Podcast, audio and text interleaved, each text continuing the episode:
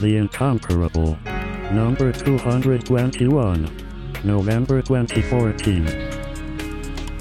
Welcome back, everybody, to the Incomparable Podcast. I'm your host, Jason Snell, and we're here, as we like to do every year, to wrap up the latest season of Doctor Who. And joining me to talk about it are people who know a little bit about Doctor Who, have talked about it a little bit in the past on this or other podcasts. I will introduce them to you now. Glenn Fleishman, sign in, please. Ahoy, hoy, Jason. Pleasure to be here. David J. Loehr, hello. Howdy do. Dan Moren, you're here. It's good to have you. I it's a pleasure as always. And Erika Ensign, who is on many podcasts related to Doctor Who, I'm glad that you are gracing ours too.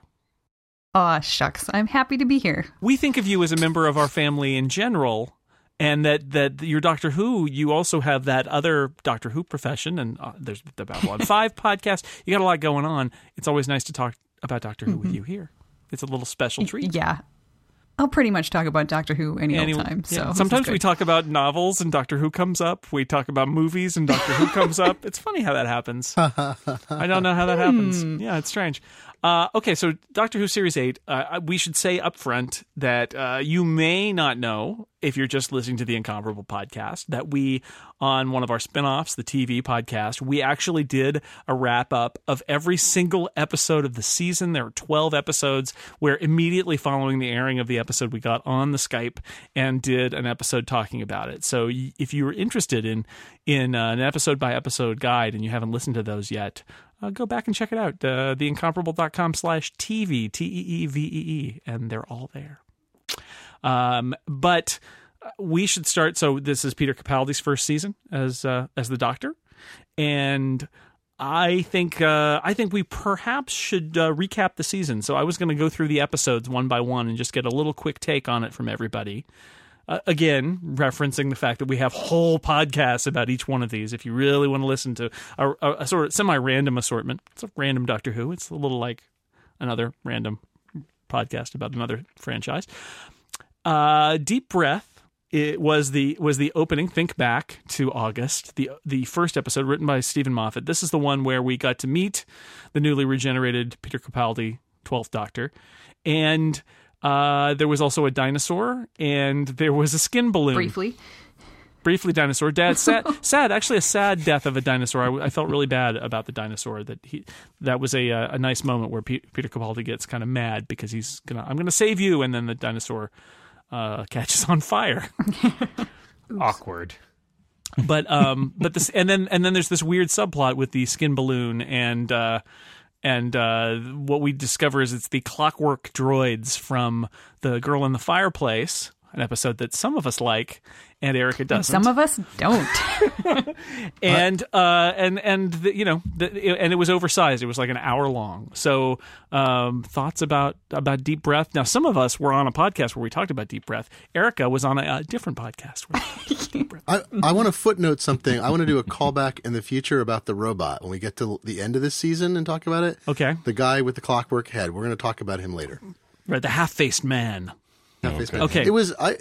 Yeah, I had I had problems with the episode because I felt like it was a pastiche, uh, as we were talked about at the time. But um, but it was a very strong opening. It was uh, stylistically, thematically strong, and they certainly had a through line. Everything they brought up, the whole kind of approach, the mise en scène, everything they did in the first episode really did play out. It really did set the stage in a way that I think when I go back and look at it now, it'll probably irritate me less because I'm informed by the rest of the season and that they fulfilled the promise that I didn't feel was entirely in that episode. I just really, really liked it. I know a lot of people had trouble sort of, as usual, Glenn, Glenn and I disagree. You and I. I'm, I'm, I'm We are the yin and the yang Yeah. of Doctor Who fandom. You guys, yeah. It's good. I was in the middle. I mostly liked it. How about that? well, and and, The I- fulcrum. I'm Better you, than fifty percent. I'm with you in the 60 middle. to seventy-five. Yeah. I, I liked all the I liked like the character bits and um the the plot itself seemed like it wasn't that that interesting. I think that's I don't I usually don't watch for plot. I'm usually watching for character stuff more these days, so that's probably why I liked it. But still, I can't think of anything that I would have cut out. I was I was on the edge of my seat the whole time. I, I think I want to pick up on something Glenn said there because I do think this is a really relevant thing throughout this whole season, which is in hindsight, it is very clear that there was a plan, and the plan wasn't just an overarching plot. In fact, you could argue there is no overarching plot. There is a series of little sprinkled in scenes that remind you that there's going to be a finale, which I, am not a big fan of actually. But uh, there is an overarching theme of this season, and and Yes. discovering who the Doctor is and if he is a good man um, and and what his role is, and is he a soldier or is he a commander of soldiers, and all that. That starts with episode one and drives through the whole season. So what you get is uh, not really a story arc, but you get a character arc. a character arc, and a theme for the season, and that I really liked. I really liked the fact that this this season obviously is about these issues, and they're going to be explored in every episode. I will point out I had actually forgotten about the Missy scenes, Yeah, which I, I Good. hate the Missy scenes. Good. But I've blocked them out. Yes. so Well, and, and like Glenn, you know, going back and watching it after having seen the whole series, um, it does irritate me less, but it still irritates me. Um, but the, it's the character stuff that really worked for me. I and and I mean, I loved Capaldi the minute his feet hit the ground running. You know, um, I just didn't like anything about the story at all. I had the lesbian exp- exhibitionism problem with that episode. I was like, I was like, you've already introduced the fact they're same sex, and it just seemed like they're like, huh, huh, two ladies, huh, Victorian, huh. And it was like, come on, all right, and you know, and come on. yet you know there were newspaper articles about how that was that was a notable moment that there was a like a lesbian kiss in in Doctor Who. Um, my wife had the had the point that she was bugged by the fact that um, she doesn't like how Vastra treated Jenny that she treats and Jenny points it out right that this is part of the that relationship is is you know you treat me like the maid but you know that's supposed to be a front but you treat me like the maid and I said that and and Lauren's response was it doesn't matter she's I don't like I don't like Madame Vastra I don't like that she treats Jenny that way which I thought was interesting I like that it's not a perfect lesbian couple because Sure. because that wouldn't be realistic any more than anything else. So so it I I'm, I agree with Lauren that I was kind of like giving Madame Vastra the side eye there, but Yeah. Jenny spoke up for herself, and it is clearly a relationship dynamic that works for them. So hey, more power to you. Yeah, but I, you know Capaldi, and this will be an overarching thing, and we'll talk about Peter Capaldi as we go, and I suspect at the end too.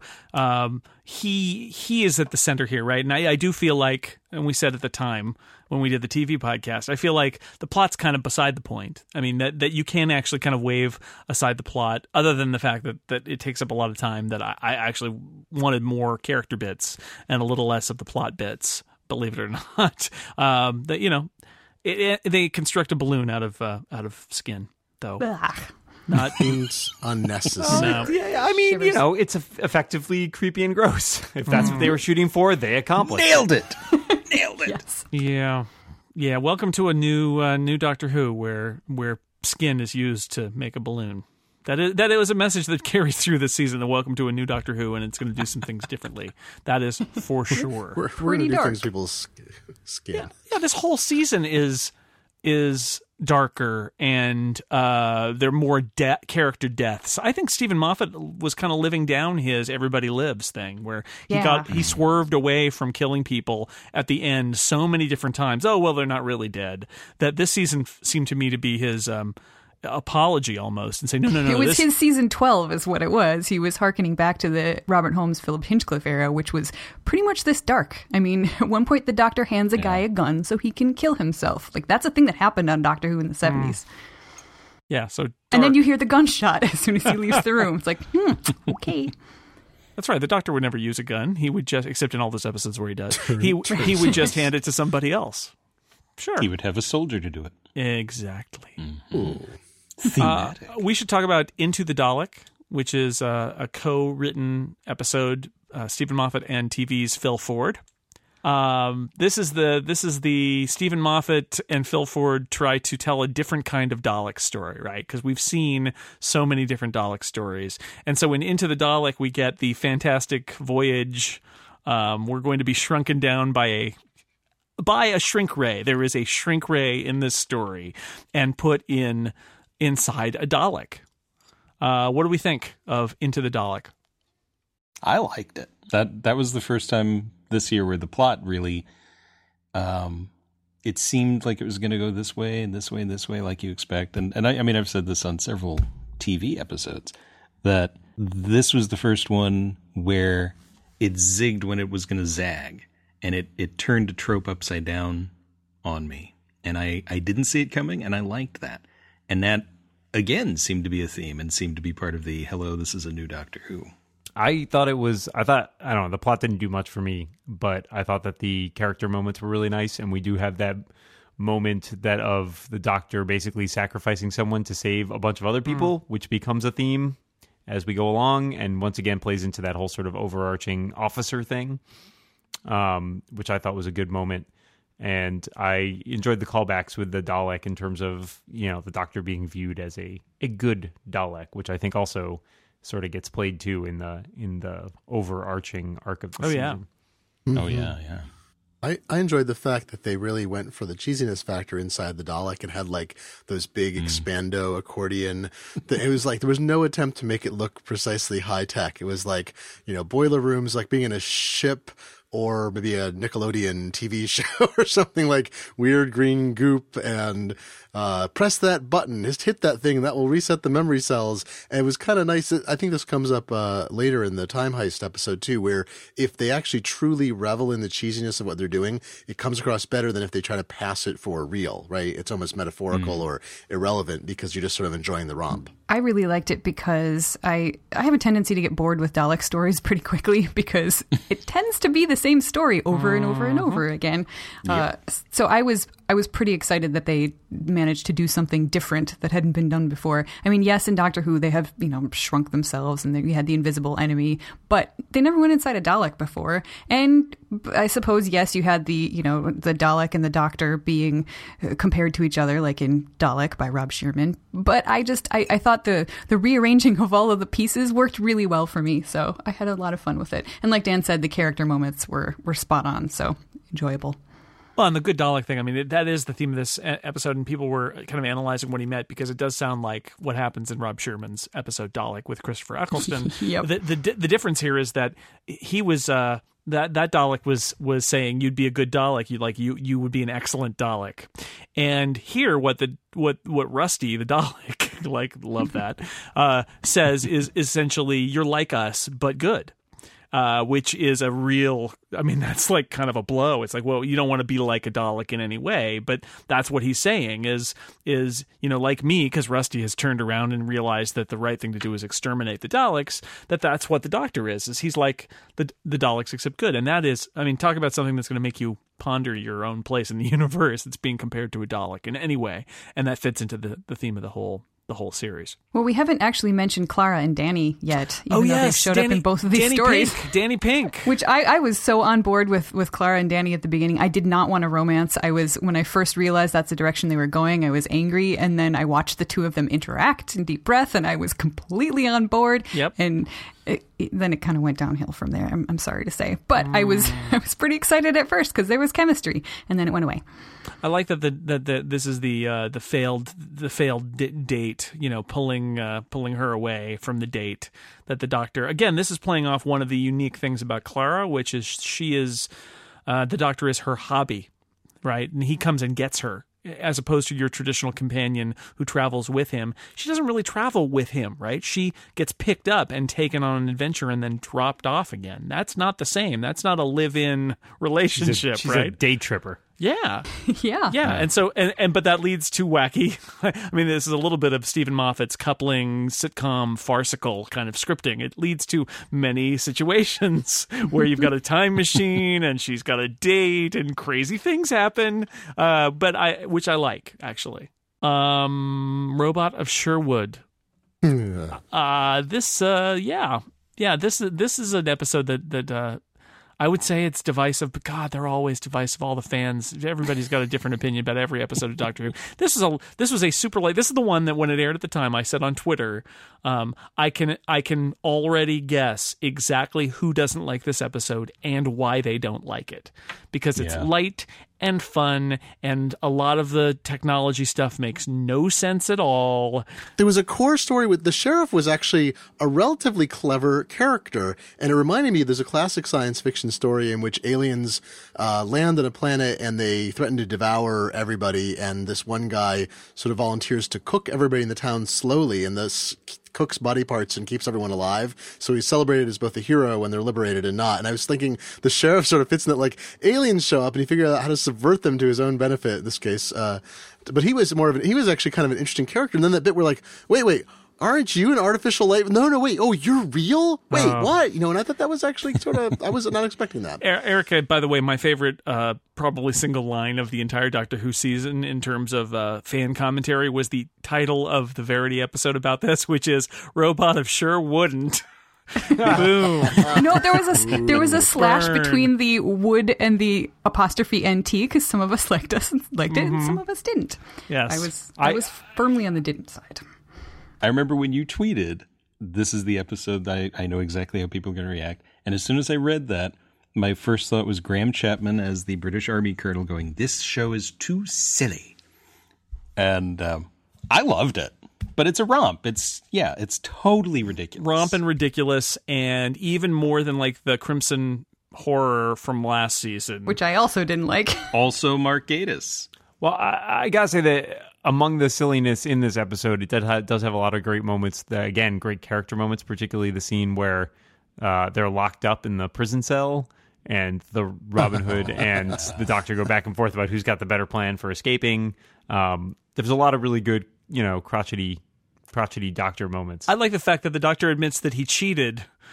And and people who Yes. nitpick are like, well, how did that arrow blow up? Well, I mean, the whole thing was rigged. It was a whole, it was a fake. I hated that scene in the in the Oh my gosh. Where they're the- tied to the in chairs? dungeons. Yes, mm. because the doctor was acting like a pouty, petulant little child, and he I was. He I was acting don't like a baby. I like it when the doctor is childlike. I like it a lot less when the doctor is childish. Every once in a while it's okay, but this episode he was just being a big baby from beginning to end, and I didn't like it. The scenes with with Clara and the sheriff I quite enjoyed. I thought those were good. And weirdly enough, I think I would have liked this one if it had come the season before because it didn't feel like a Capaldi mm. episode Yep, to me. yep. It felt like a Matt Smith story that was just dropped Yes. in. Mm. I want to call attention to the thing that happens at the end of this episode, Maid Marian being returned as a gift, which I did not like. 'Cause I have a gift. Here, it's a human being. She's But been standing also- behind the TARDIS for the last The 10 minutes time. while we talked. I, I don't know. I, I don't think this is one of the stronger episodes of the year, but I didn't I, I would put it in the positive column only because I thought it was I thought it was light and fun and this is a little bit like my argument for a lot of the Christmas episodes is they're trying to do a, a specific job, which is keep it light and fun and have spectacle on Christmas Day. And I felt Robot of Sherwood was kind of like that. If it was on Christmas, I would have judged it on very different Ah, criteria. yeah. See? Yeah. Every day is Christmas, Erika. Not in my heart. All right, Robot of Sherwood divisive. See? What did I say? Divisive. uh, listen is next. one of my favorite. I watched I watched Listen on a laptop in a hotel room sitting next to Glenn. and did? yet I liked it. No. I did. If I remember right, we watched it on two laptops. Did we? Yes, synced. That's right, synced up. One, one audio on and one audio off. Oh yeah, good times. Good, Good times. times. uh, listen, listen. Uh, you know, interesting script. Um, we we get uh, young Danny Pink. We get Orson Pink, descendant of Danny Pink, uh, who's the stranded time traveler. Uh, at the end of the universe, back at the end of the universe, I wonder if he's uh, listening to radio signals from Utopia while he's out there. Um, and uh, and Does he still uh, exist? and in the end, I don't know. And and in the end, uh, there is a moment that it turns out to be. It's actually in the barn on uh, from the 50th anniversary episode, which is related to Gallifrey. Gallifrey in some way. This is like the hinterlands of Gallifrey, then. But this is that. That's the reveal of this episode: is that the scared child who's afraid of the monster under her under his bed is the Doctor as a child, Yeah. which is uh, quite a thing. So what do we- Disturbing? what did we think of that? This is also there are a lot of chalkboards and uh, uh, some very interesting script. What do we think of Listen? It's it's the it's the it's the imperative, the Steven Moffat imperatives episode. Don't blink, listen, don't eat Breathe- things. don't breathe. I don't don't breathe. Don't perspire. No, don't put don't wear a shirt. I don't know. Don't don't stick beans in your ear. Don't wear glasses. But yeah, I loved this just because it did take that that moment because I've I've joked about that before. You know, don't breathe, don't blink, don't perspire, don't whatever. And it turned out there's no villain in this. There's no Boo. Oh, or is th- or is there? Oh. well, Or is well, there? But there's not there's not a not? traditional there's not a traditional villain, shall we say? Or is there? Yeah, But- Or is with that. there? Or is there? But that was sort of an interesting ending. And it did not go where, again, where we were expecting with all of the don't this, don't that. Um, and to have those moments echoing throughout, you know, and, and the speeches echoing and, and realizing that what he says to young, young Danny at the beginning is what she said to him at the end, um, was just beautiful. And and you know maybe maybe it's being a parent now. That really hit me hard. if you want to pick a uh, like an effectively super creepy scene, the scene with the young Danny and the thing under the blankets would mm-hmm. win my award as the creepiest thing that happened this season. And and it never really gets explained. Wait, which one? yeah, Under I'm the- okay with under that. the I'm okay with oh, that. Oh yeah, oh, Under, the, under the yeah, what's the thing under the blanket? It doesn't get explained, but there's an explanation. No, but there's no. It's not conclusive. I think is our point. No, that's It's- right. But It's left there- ambiguous. There's a. It's ambiguous, but it's still it works either way. It's just Right, exactly. This, Right. yeah, this is my. That's what I like This is my it. favorite episode this season, Exactly. Erika. yeah. Of course it is. well, it's not. It's not my least favorite. It's no Robert, Robert Sherwood. I I thought this was exquisite in its construction, but it didn't have to be a Doctor Who episode to work, and maybe that's our difference. I don't know.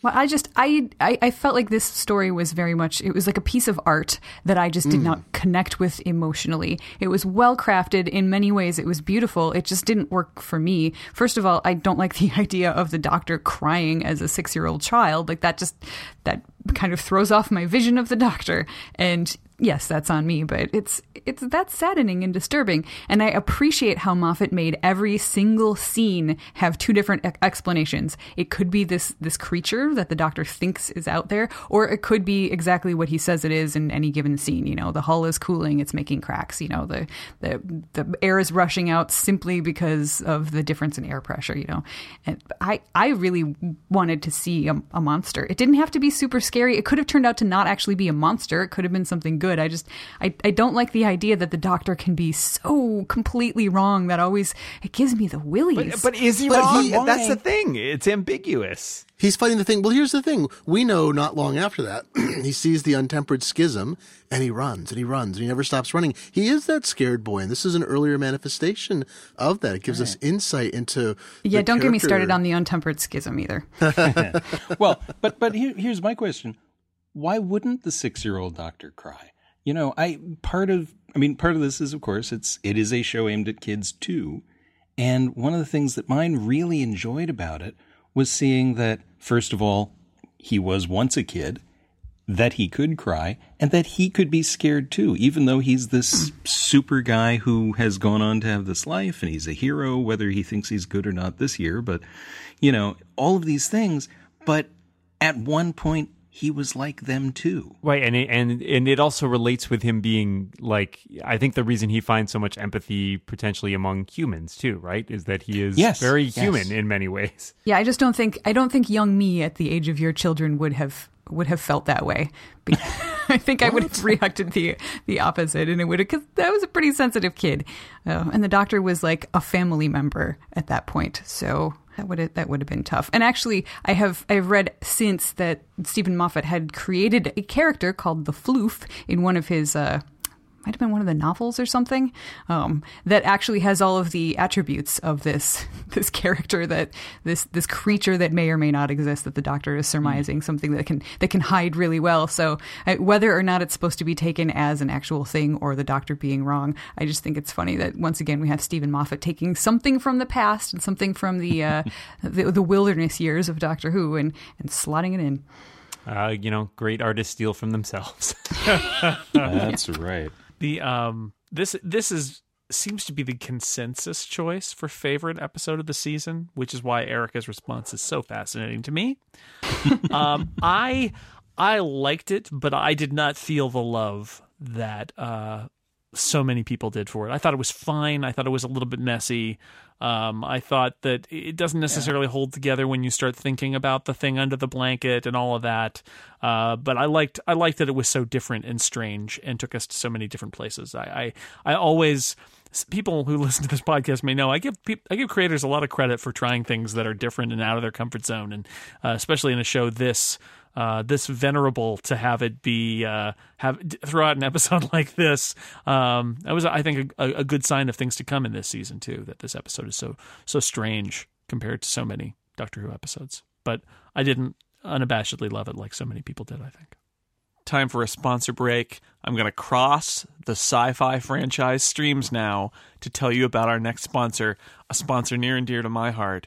He defeated the Klingons, he suffered the wrath of Khan, and he commanded the bridge of the Starship Enterprise.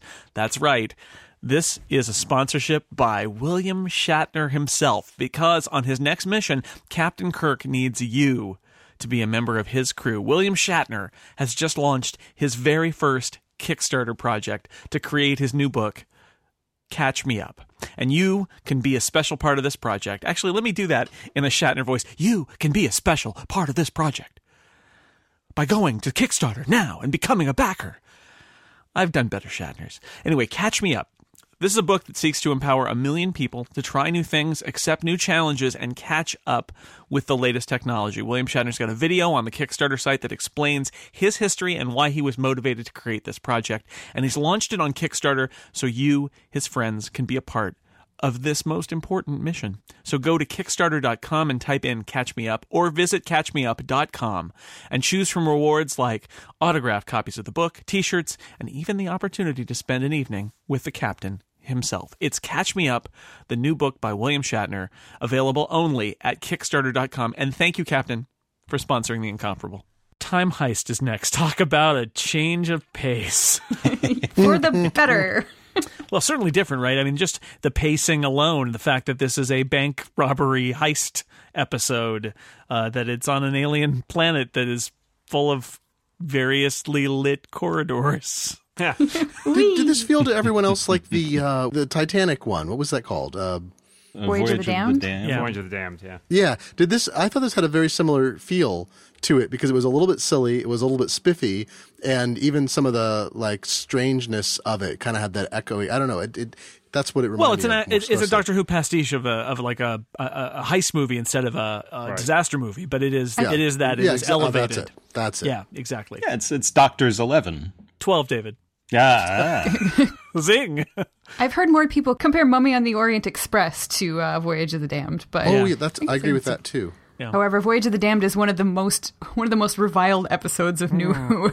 So I was I was saying Ocean's Eleven because Ocean's Twelve is awful. Yeah, well, If you don't feel consequences of the deaths, that's when it starts to feel silly. So like the the uh, in Time Heist, it doesn't feel consequential. You don't have that emotional. People die, and you're like, eh, and then they come back. Oh, it's a transmat beam, which we've seen done before, as opposed to the ones where someone dies, it's an emotional resonance. And I think those feel sort of like that's that sort of sense. Like, so I, I I really like the uh, the heist quality here. The fact that it that they don't they don't have um they don't have their memories. I think it's very clear early on for anybody who's seen any episodes of Doctor Who at all that the architect is probably going to be the Doctor because that's what happens. I really I really like the teller in this in that there's a creepy monster that is kind of carted out, but it's not used in the same way that monsters often are in Doctor Who. That it's this kind of tool of of the people who run the bank, and it turns out in the end, just like in Hyde from last year, it's just a sad monster that wants to be loved. only this is a good end. Yeah, this is true. Yeah. This yeah, is true. I, I I loved Hyde until the end when they nerfed the monster. I was Mm-hmm. a little bit annoyed by that. Um, Hi- uh, Time Heist is actually my favorite, I think, of the entire series because I'm just I'm a sucker for heist things. Hmm. So I don't care about how silly you know the giant vents are and like the the fact that this bank really isn't all that impregnable, even though it's supposed to be. I just I think Douglas Mackinnon did an amazing job. I think it was directed so well. You get all kinds of, you know, Ocean's 11 hustle style shots. I actually made Steven watch an episode of oh, Hustle with me as soon as this was done because it was just so It did so feel very hustle like. Yeah, I, mm-hmm. I love Hustle. and then the relighting the corridors and different lights. I mean, that is just like that's an homage to classic Doctor Who. Yeah, it really. you know, mm-hmm. running through the same corridor again and again. I kind of wanted it to be even more heisty. I think is my one my one criticism is that I liked it, but like, well, it, it's hard Yeah, to do a wasn't heist in a. Doctor. Who- it- It's hard to do a heist in Doctor Who because the Doctor is so smart and it's going to like not run into so many problems. Like, and so everything goes a little bit too well. Um, from like a really good heist film, I, I still liked it, um, and I thought I did find the ending a little bit uh, a little bit of a letdown, even though, like as Jason said, you know, you kind of kind of see it coming that the Doctor is going to be the architect. No, you don't. I have to admit, I did not see that coming. But you know what I did see patently coming? obvious. I did, I but I did see the fact that the teller was a victim and was going to be a good guy. Oh yeah, again. like oh that. yeah, I, was I- clearly- Well, he was chained up. Yeah, I Yep. mean, my my if I have a problem with this episode because I loved the pacing and I loved the I loved the brightly colored uh, corridors, relit corridors. I thought that was I thought that was actually fun and funny. Um, my problem with it is there's this this weird sudden twist at the end, which is oh the director is a clone and uh, she's also going to leave. And did we mention that the that the planet is going to be destroyed because like totally the, the there's a solar storm comes out of nowhere and at no and they're like well we'll evacuate and it, it never felt like it was properly communicated that this was going to be uh, so devastating that that it and and it was amid all of this like reveal of the clone and that she's going to leave. And I felt like they fumbled that part of it that that was that would could and then the end with the teller is cute that the fact that they come back and the whole idea here is that they come back in time. To say the teller I had no problem with that. It was just that le- that there's about 5 minutes there It's all toward the end where where it's like the like miracle happens here. Question mark cloud like i don't know. Let's just say Step some forward, stuff and prophet. hopefully exactly, Exactly. right. Yeah, th- that that's my problem with it. I like that they uh, pointed out the fact that too many people have the number to the TARDIS phone. Because Mm-hmm. otherwise, that was getting a little bit ridiculous. But like, ah, the phone that never rings, except only every other episode. yeah Well, he he outsources. Jason, I completely agree with all of those flaws that you mentioned, and that is just how much I enjoyed the rest of the stuff that I don't care about Yeah. the kind of giant holes. And the other thing that I really liked is is not only is it a heist movie, but it's a heist movie at the beginning where they don't actually know what they are doing or why they're doing it or mm-hmm. who the other people are. I, I, I like it when you know you you get to find out along with the characters what is happening and who's got what skills. It, it reminded me a little bit of the movie Cube. I don't know if anybody's seen that hmm. one, but. Hmm. A Canadian film. i had a charlie it's angels moment too because it is like all right here's your mission right? I mean that's sort of what happens. Like okay charlie whatever you say. Except the doctor is himself charlie. I will chalk this up also to my um, a couple people in a couple points in the season with uh, really excellent guest stars, especially actresses who are woefully underutilized. In this case, Keeley Hawes, who doesn't get much to do as the villain. oh yeah yeah And I will She bring that up again good in when we get, glasses. That's pretty when much we it. uh, when we get to kill the moon too, which is my other problem. She's practically um, whatever her name was, uh, Miss Foster from the Adipose episode, right? It's Oh, like the yeah, same right. character, right. almost exactly. All right, time heist. I, I, Erika, you know, this is it goes back to my my previous terrible uh, derogatory statements about certain parts of fandom, uh, but but I I, I don't want to. I'm not uh, okay. I'm judging a little bit. I was going to say I'm not judging, but but you know, there are people who, for whom those five minutes where it all kind of falls apart will sour the entire episode, and then there are mm-hmm. people who are like, yeah, it was fun. That part doesn't make any sense, but it was on balance so fun that I didn't care. And I fall into that camp with this. It's like I, I wish that five minutes had made more sense because I think it would have made this episode that much better. But on balance, you know, the pace, the fun, the, those colors, uh, the teller, there's so there there's the, the the characters that they're that they're with on the heist. That was all um that that, that makes it good. I will agree with Jason's point. I think that the five minutes at the end that sort of backload everything kept this from being, say, like my favorite episode of the season, but it still gets a thumbs up on balance. yeah, yeah, Enjoyable. absolutely. Let me take a break to tell you about one of our sponsors. It's Touch 10 Games. Now, we all remember the Mega Man theme song from our childhood video gaming. Now, legendary Mega Man and Mighty Number 9 music composer Manami Matsumae is adding her magical musical touch to a brand new game. Obviously, it is a throwback to the retro and classic games that we all love. The new game is called Target Acquired. Think Mega Man meets Temple Run, so it's retro modern. That's a pretty cool idea. They have a Kickstarter project to get the game off the ground. Here's what you need to do go to touch10, T O U C H T E N dot com slash geek to pledge. That's touch10.com slash geek. But we've also got a way to get you an extra perk. If you type I'm a geek in the comments after pledging, you will get a bonus. You will get Manami's CD, and the case itself has great 3D pop up artwork. It is really cool looking. If you pledge at least $50, you'll get that Tears Rewards plus the 3D pop out CD. That's a half off discount without the code in your comment. It's a hundred. If you pledge a hundred, you'll get that Tears rewards plus the 3D pop out. That's a $50 discount if you didn't enter I'm a Geek as a comment. So just type I'm a Geek in the Kickstarter comments after you pledge. The project is ending November 27th, so hurry up or you will miss out. And remember, there are lots of other awards you can get for pledging these amounts. Check it out, touch10.com slash geek.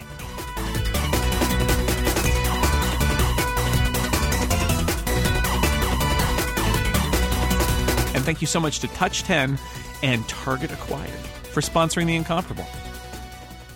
The Caretaker is next. This is this is a, uh Gareth Roberts and Steven Moffat joint. This is Gareth Roberts retreading some of the territory of The Lodger, I think, where it's a uh, where it's the doctor tries to sort of pretend to be a regular person in the human world and proves that he does a terrible job at it. And we get a lot of Danny and Clara in this one. I'm staking a flag and saying I really like this mm. episode. What? Because it's hilarious. Mm-hmm. I'm sorry. I really enjoy the fact that he is so bad at being a normal person and he's transparently bad that I just found it hilarious from mm-hmm. one end to the other. And he thinks he's so good at it. yeah. It's just delightful. I enjoy. A lot of people thought he was being really mean to Danny. I think that kind of goes with the same thing with him being petty earlier. Like we're getting a doctor who doesn't really. He's not very nice. He's not very good at these things. He's a good person underneath, but like you know, outwardly, he's kind of a jerk. He doesn't care, right? He's not suppressing his inner jerkiness the way he used to. He's kind of right. Like, I mean, "Eh, he does. He cares it." in the sense that he cares about other people. He just doesn't care Right. about their opinions. Tactless. Right. But it's delightful. Delightful. I I agree. I think uh, this is one of those ones where it, I fell on both sides of it, but it ended up in the positive column because I hmm. everything Dan said absolutely right. Except I hated the scenes between the Doctor and Danny. It made me so uncomfortable hmm. to see him being that mean, and I really didn't hmm. like Clara being so dishonest and sneaking Danny into the TARDIS. This is the Doctor's like inner sanctum. That's mm-hmm. so not cool, lady. I was I was unokay with that, but but everything else was just so funny and and the robot, the Skovox Blitzer, Blitzer was adorable. Not particularly threatening, but funny. Yep. And you get to see Danny do a flip. It's So cute. It could destroy the entire Earth, but that's over half of it. Well, or the all right. epi- or the scene where they have to, you know, they're like thinking on their feet and trying to explain to Danny who the doctor, like you're her dad, you know, like that whole bit is just like it's hilarious. um, and I, I, it's not a super serious episode, and I think that's what I like about Yeah. it. The monster is there as window dressing and to provide some sort of like credible threat, but that's not really important. You get Courtney Woods being kind of a like going back and forth with the doctor, and the doctor is basically the equivalent of like a 13 year old boy, and like so they're just sniping at each other most of the time. But he takes her in the TARDIS at the end, and mm-hmm. I don't know. It just it all kind of falls together kind of nicely for me. I I think Erika, you're a lot more protective of the doctor. I understand that. I think you mm-hmm. probably have a lot longer history, and so I kind of you know feel just more like oh you know he's just a guy, and he's always a little bit different in every form too. So mm-hmm. sometimes he's bound to be kind of kind of grumpy at some points. In some ways, I think it's better as a viewer to have a, a looser view like you do. and then I'm I'm I'm a little bit set in my ways and crusty and old, and I try to recognize that, but sometimes I can't help it. It happens. I, I, I like this one too. I, I like the like tone of it and the fact that it, you know, again, you can't take it a little, you can't take it too seriously. It's funny. It is in the style of the Lodger, which the I whole which I bit where loved. where the doctor is convinced that Clara must have a crush on the other teacher because he Yeah, looks like 'cause it- Matt 'cause he looks like Matt It's Smith, So yeah. good. Great. That was a beautiful, beautiful Yeah. touch. I think that did a nice job of getting reducing some of the uncomfortableness of the Matt Smith cameo at the end of the episode, the first episode. Right. I feel like mm. that that's almost a better way to handle it is having this like we know there's a relationship there and that there's something that was lost, but like dealing with it in sort of a comic aside works better. Well, and dealing with trouble troublemaker Courtney and having him be like, "Oh, troublemaker A," and like I like how he's always interviewing other possible companions is a very funny, uh, and, and the fact that that she's a troublemaker and that doesn't disqualify you from the doctor liking you because he is a troublemaker, and I like that too. but throwing up on the TARDIS might. Yeah, Yeah. that that yeah. Sounds right. You That's- you might need buy to bring cleaning supplies along. Yeah. In which case you have Kill the Moon. Episode Mm-hmm. 7 Boo! Sorry. in which in which a the moon the moon is killed. no, that doesn't happen. Uh, this is uh, Courtney go, comes along with the Doctor and Clara, and they go to the moon where there's a space shuttle, I guess, and nuclear bombs and spiders that aren't spiders but bacteria, but they still spin webs, but they're totally not spiders. And uh, in the end, the Doctor runs away, uh, leaving uh, Clara and Courtney and the astronaut who is there uh, with the nuclear bombs to determine the fate of the moon and the Earth. So, what do we think of Kill the Moon?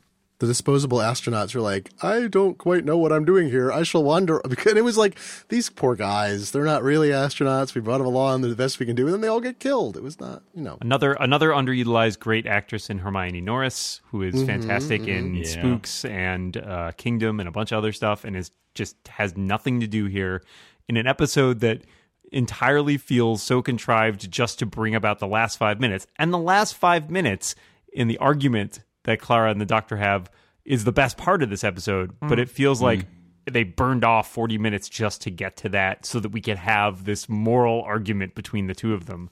And it there it's for that that removes all the stakes for me and everything. I didn't care what she chose hmm. to do. I didn't.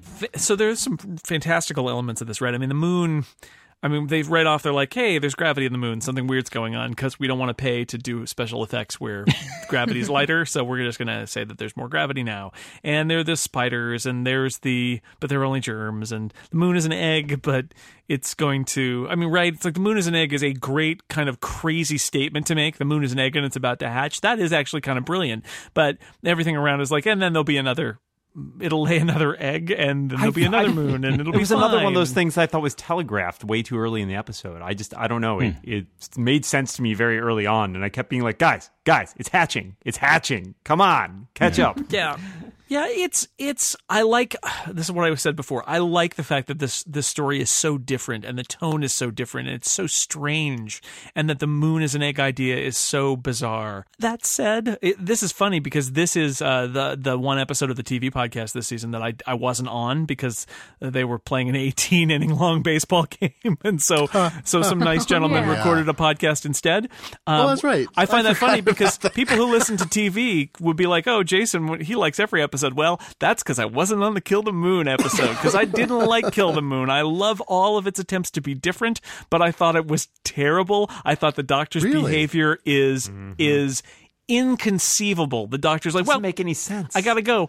I, I, I don't I don't entirely agree with the people who criticized this and said that it's a pro life message because this is essentially saying you've got to spare the spare the baby. I, I get where they're coming from, but I don't think that was the intent of this episode. And I like the fact that the doctor is empowering women to decide whether the earth lives or dies and whether this egg hatches or not. But the fact that the doctor would, after 50 years of intervening in order to protect humanity, um, decides to run away. This is the time? Either, This is the either time? one, one, either he's a coward or or two, he's playing head games with Clara in order to have her make a decision that he already knows what she's going to make it. Either way, it's not good, and I don't like it. So, and plus, then, oh, and they laid another egg that looks exactly like the moon. The end, right? Uh, Convenient. Yeah, this is one where I mean, I, th- there are things I liked about it, and I think uh, I, I enjoyed the experience of watching it. But overall, it's probably not one of my favorites in this series because I, I liked, like you said, you know, the empowering women. There are three women. And all of the, the men in the episode either run away or are bumbling idiots and get killed off one Yeah, by one. Like sure. it's it's a pretty it's a pretty female centric episode, um, which you know kind of cool. However, I I feel the same way about the doctor's actions, and maybe this comes back to me being overprotective of the doctor. But I I hated watching him act that way. It, it whether it maybe I can hand wave it and make it make sense because he's pretty damaged and broken in in this incarnation and still trying to figure himself out. So so maybe it kind of does make sense that this is the time that he chooses to to stop intervening and run away and and let the earthers make the choice. But I I hate I hated watching that happen. And I think also it's not entirely fair because Hermione Norris is the only one that's actually of that earth. Both Clara and, you know, this teenager, Courtney, who re- really she hasn't had a whole lot of life behind her yet to make No. these kind of big decisions. They're from a completely different time. So it it just that didn't make sense and I do agree that the best scene was at the end with Clara just giving the doctor both barrels. It was amazingly acted but it once again really uncomfortable to watch and and I, I like some some emotions in my Doctor Who but this was just like it seemed like the whole series kept building and the episodes that had the least amount of the angst were the ones that I liked the best so that's why this one was less hmm. enjoyable. and this is one where I'll agree. I'll agree with Erika about the doctor and the way that he acts, feeling cringeworthy. Because in the other ones where he's being kind of petty, that's one thing. But to abdicate responsibility, as Jason pointed out, when he's been doing this for so long, why? Why is this the point? Why is this the one that he has to walk away from? That doesn't make any sense at all. Like that is not something we've ever seen him do before. To me, this is the inconsistency in the character. Whereas everything else he did, even if it's unbecoming, at least with, was consistent with the characterization that we've been presented of this incarnation of the Doctor. So I just don't get it, and it feels contrived to make that like to set up that argument at Yes. the end, and it's just it just feels it feels lame to me. This was the worst episode of the season, hands down for me. Yep. I agree with you. I think uh, David, uh, Mr. McNulty, and I spent an enormous amount of time going, "Why, why?" on the on the uh, TV. Though I maybe not repeat that, but why, dear God, I didn't like the gravity. I hate I hate episodes where there's pseudoscience, but they don't do the hand wavy thing. So it's like it's one thing if you invent some kind of ridiculous scientific principle and then stand by it. It's another like there's more gravity. It's like there is not. Where did the mass come from? Give me the most lame explanation about how it's sucking Just material from a parallel right. universe. Yeah, They're bacteria, but they they only look like spiders. But they spin Yeah, but they spin webs What? and they- What? What? Just, just, just have a parallel universe that it's sucking energy out of, and I'd be okay with it. But no, Right, and, and parable, yeah, metaphor, myth making, okay. Like I said, lots of credit for as as audacious as this episode is. The moon is an egg, but um, execution wise, yeah, and, and and undercutting the doctor and and his character in order to get his argument with Clara at the end, which I Dan, agree with Dan totally is why. He does what he does. He does it so that they can have an argument at the end, not because it makes any sense. Because I mean, the script tells right, him to. Right. I, I mean, otherwise you could have the doctor caught under something heavy, and be like, "I can't, I'm, it's heavy. You make the decision, right?" But that doesn't happen. He, he could be trapped watching an endless baseball game, and she has to make the decision. That's right. It's the 18th inning. I have to go. Yeah. I enjoyed watching bits and pieces of it though because I did think that there was fun, there was some tension and some excitement, and they really did, you know, Hinchcliffe the bleep out of the uh, the first fifteen Yes. minutes, and and there was some mystery and and uh, you know I didn't know what was going on. So when you ignore some of the reasons that things were happening and just just go with the flow, I, I enjoyed a lot of that part of it. I like the space base. I like the moon scenes that they were like. I thought that looked kind of cool for Doctor Who, right? Especially, it's like, wow, they're on the moon. That's nice. But um, but the story, yeah. Okay, the moon, we've killed it. Uh, Mummy on the Orient Express is next, which when I heard this title, I thought, well, this is like a holdover from last season where they had the wild titles and the super broad uh, episodes. And like, um, like Time Heist, this is a, you know, this is a story of a, of a certain type. It is on a space train and there's a murderous mummy and it's as broad a, an idea as uh, as as possible. Uh, I watched this one in a different hotel room with Dan. was I there? Oh, No, with Dan Moren. We watched What? this in Montreal, are- and then we did a podcast. How about did the it. two experiences compare? Um, I I We watched on a TV. yeah, we watched it on TV and not Hey. on laptops. Yeah, because Dan had uh, the right cables. Uh, I thought this episode was really fun, right? That it was fun, and that w- and it had great jokes, and it had a good pace. This episode felt more like classic Doctor Who than anything I have seen in a long time. It Yes. just had the feeling of an Yes. old school Doctor Who episode that wasn't taking itself too seriously, was just sort of having a good time, and I enjoyed the heck out of it from mm. beginning to end. And and in contrast to the last episode, when stuff happens like and doesn't make quote unquote sense, like the sixty six seconds things, they come up with an explanation, and that explanation doesn't need to be like perfectly sensible, doesn't but it's like make it's an ex it's an explanation yes. though. It's like great, that's fine, that's consistent with the world that you've created here. All we ask is that you wave your hand. Okay, just Exactly, Just hand yeah. waving is all we need. And I like that it was a, a monster that was again not really a monster like it was a it was not a sentient thinking being right it was a it had a program to run sort of and it wasn't malevolent it was just doing what it was supposed to do and i kind of dug that Yeah, it's a little bit recycled from the Empty Child or something like that, where it's this soldier From, that's like, been programmed. Half of Moffat's, Moffat's other stories. scripts. Yeah, I know. I, I was going to stop at the Empty Child, but yes, we could list them all. Mm-hmm. But yeah. it it serves the purpose of being an interesting threat, and you get the uh, you get the engineer who helps the doctor, and you get the scene uh, at the uh, at the locked door in the train that is pretty good.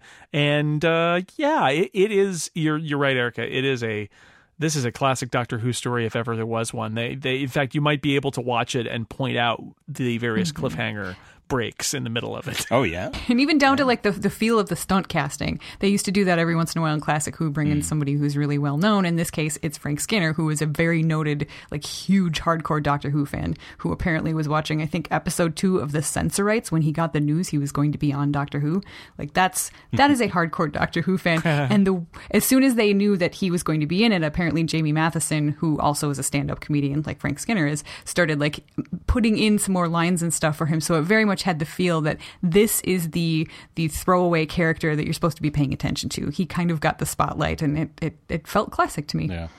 Although I, I will say my, my younger son looked up every time the train, you know, you'd see the outside of the train and he'd say, Why are they on the Polar Express? but aside from that, CGI space. i just wonder i still wonder if it runs into the space titanic I, I like the fact that this is actually r- resolving um, in the, the end of Matt Smith's first season. He gets the phone call uh, about the Orient Express in space, and in in this episode, what we're told is that this guy, whoever's been trying to get him to come on this train, has been trying to do it for a while now, and he's never managed to make it there. So we we we've retconned that phone call back into the whole idea that it's the Orient Express in space, and we and we too. don't solve everything either too? No, Which like who also kind of fun who who set Gus the computer on this path, and that's just kind of was it Missy? We never, I don't know. I mean, it doesn't make any sense. I just it's out there. It's whatever.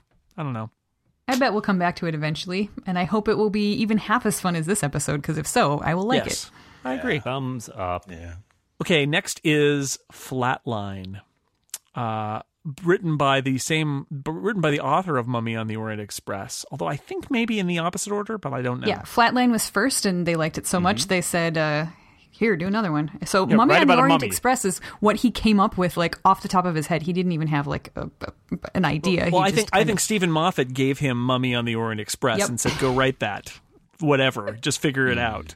Uh, but Flatline, he came he came with, and this is this is the uh, the TARDIS is shrinking, uh, the Doctor is trapped inside. There are two dimensional monsters, uh, and and Clara has to uh, sit on a chair to hide from mon- monsters and they get chased into a there's a there's an overpass and then there's some like the inside of a factory and subway tunnels and um I, you know i i uh spoiler alert i think maybe this is my favorite episode of the whole season flatline i i I, I loved it i loved the monsters i loved the jokes i love the fact that the doctor is in an increasingly small box but he doesn't get any smaller and so he becomes like cousin it from the Addams family, not the monsters. Although I said the monsters on the TV podcast because I don't, I can't tell the difference between those shows. There's monster shows from a billion years ago.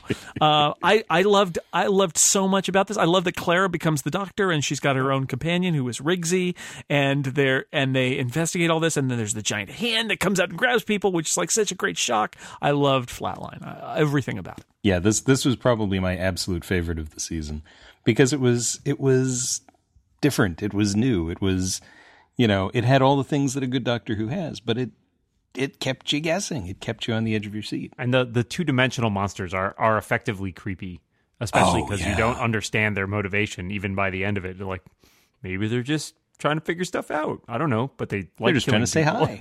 yeah, but it's, it was creepy, especially the one with all the like the the graffiti of all the people in the sub underpass and the subway tunnel. Mm-hmm. Yeah, like that was that was pretty cool. I liked it. Yeah, this this was the one that freaked out the kids. Well, I like the reveal that we weren't sure. Maybe this could be okay. They're having trouble communicating. Uh, this reminded me of that Star Trek episode in which the you know the uh, sub uh, was it subspace creatures with the strange. Oh, yeah, yeah. Schisms? Is that schisms? Yeah, Yeah. I think That's a creepy Yeah. episode. That's a creepy and it never comes back later. But it's remind me of that it's like, well, maybe they're trying to communicate, maybe they don't know what they're doing. Oh no! I love oh, that the no, doctor they know is like, oh, let's give them the benefit of the doubt. Oh, you think they're really good? No, I don't. but we got to give them the benefit of the doubt. That is, see, that is very doctor, right? That is that is him to a T. Which is, I want to listen to them, but I don't. They're they're gonna kill us. You know, if if uh, Time Heist had been a pastiche of any genre other than heists, this would be my favorite, my favorite of the series. But just my my my heist love uh, makes overrides it. Yeah, just a little bit, not by a whole lot though, because I completely agree. This was this was fantastic. It was just it was so exciting and so different, and I adored the uh, the interaction between Clara on the outside and the Doctor on the inside, especially knowing that they shot it completely separately because Right. these were double booked, double banked episodes, which is why they're not in the same scenes very often. And Clara being the doctor and the doctor being like, "Don't you dare!" and she just, oh, she she's an excellent doctor. She's really really good. This might be the only episode, as much as I loved the whole series, with mild exceptions. Um, you know, and I've said this is the best sustained stretch of episodes I think in the new series for me. Uh, but this was the only one where there wasn't anything that made me stop and go, "What? Well, that didn't quite connect." I mean, this was just flat out Flat out. beautiful. yes, flat out beautiful from beginning. I, actually. I have I have one um, one problem with this episode, and that is I think the boneless is a stupid name. Yeah. and I take issue with it. I call them flatliners. I, I also my my complaint about this episode is that uh, Clara receives a phone call from Danny while almost dying, and one decides to answer it, and two decides to lie and say, "No, I'm fine. There's nothing going on." Why would why why? Because Moffat well, wants maybe them she to. thought that would be her last chance to hear his voice. Yes. Maybe I don't know. I'm just I'm grasping at straws here. They have a lot of awkward phone conversations this season. what I'm saying is, when a two dimensional creature is trying to kill you, um, don't answer the phone. Just no. Speaking from experience, yeah, just I think that happens. Uh, that's a good one. I like I like I like that. In fact, Jamie Mathieson, the guy who wrote this and uh, Mummy on the Orient Express, I start to put him in line of like, hey, if you need if you need to bring writers back, and if you need to think about future people who might be able to run the show, um, put save this name away because uh, I don't know about showrunners because showrunning is a very different skill set from writing good scripts. So what I would do is say uh, you, you hire you hire Neil Cross of Luther fame to run the show, and he brings on Jamie Mathieson and says, "Write me some episodes too."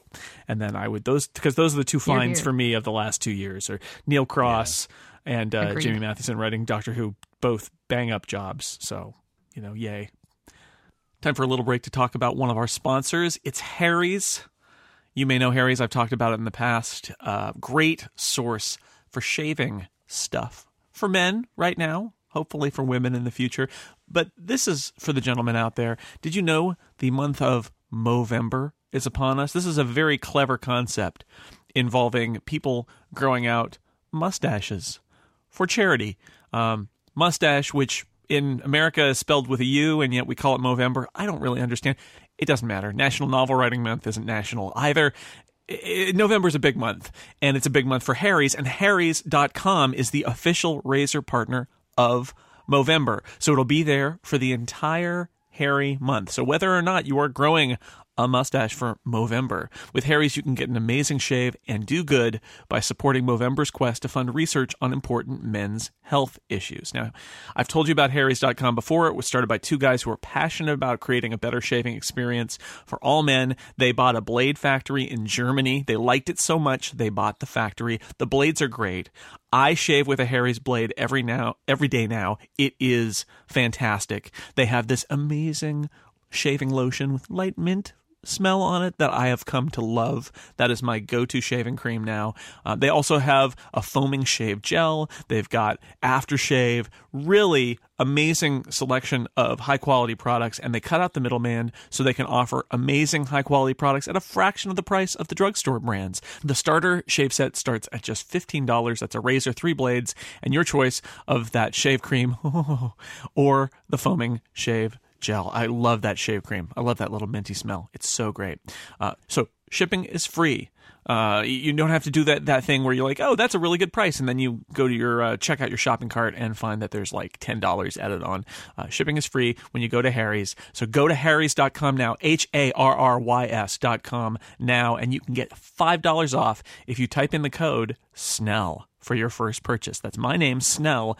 Use that code at harrys.com, H A R R Y S.com, coupon code SNELL, $5 off at checkout, and change the way you shave forever. I did.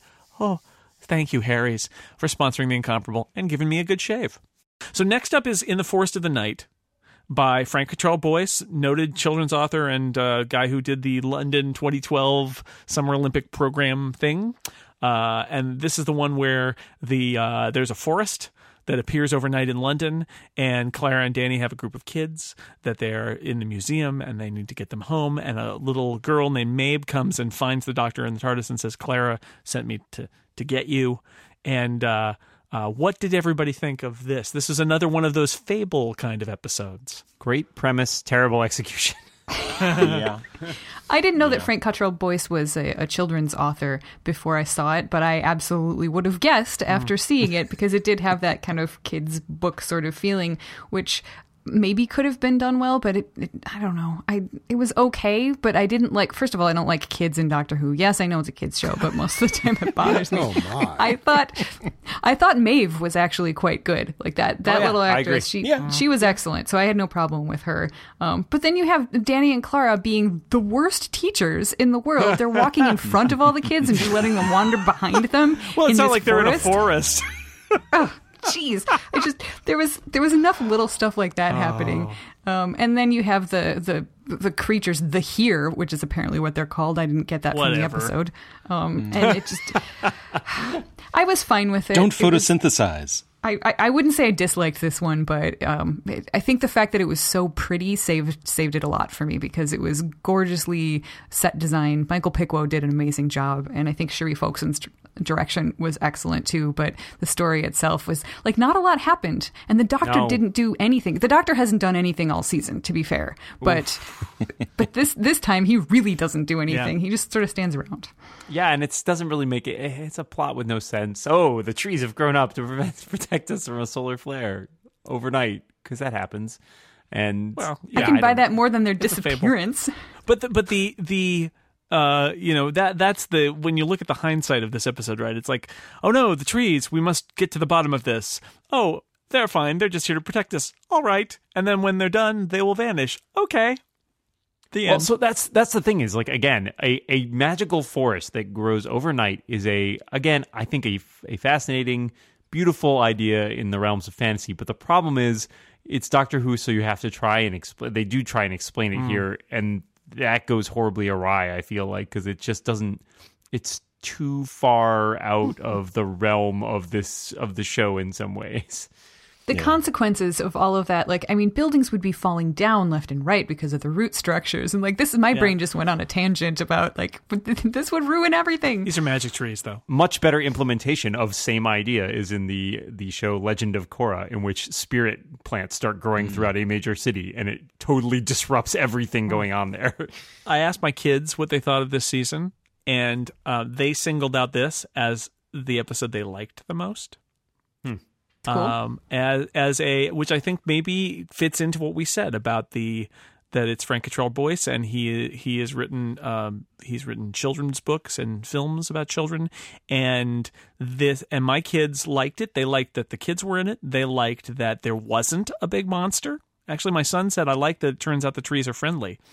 Um, and, and so, so I think that's interesting that this is, this is maybe, we always have this argument about like, is Doctor Who for kids? Is it for adults? And the answer, that's a very American ar- argument, I think, because the, the answer is this is a family show. It's made for families. It's made for Right. all age ranges. It's not like most American shows that are made for kids or they're made for adults. It's made for families. Um, this is maybe the most, uh, kids show like kids concept episode I've seen in the series since it came back where I feel like this is a story for children. And as a story for children, I actually think it really works up until the last 15 minutes when Danny and Clara decide that kids the kids would be sad if they escaped the dying planet and their parents died. So we'll just stay here and all die." Because that is the most ridiculous way to take care of children ever. No, no, we're all just going to stay here and die.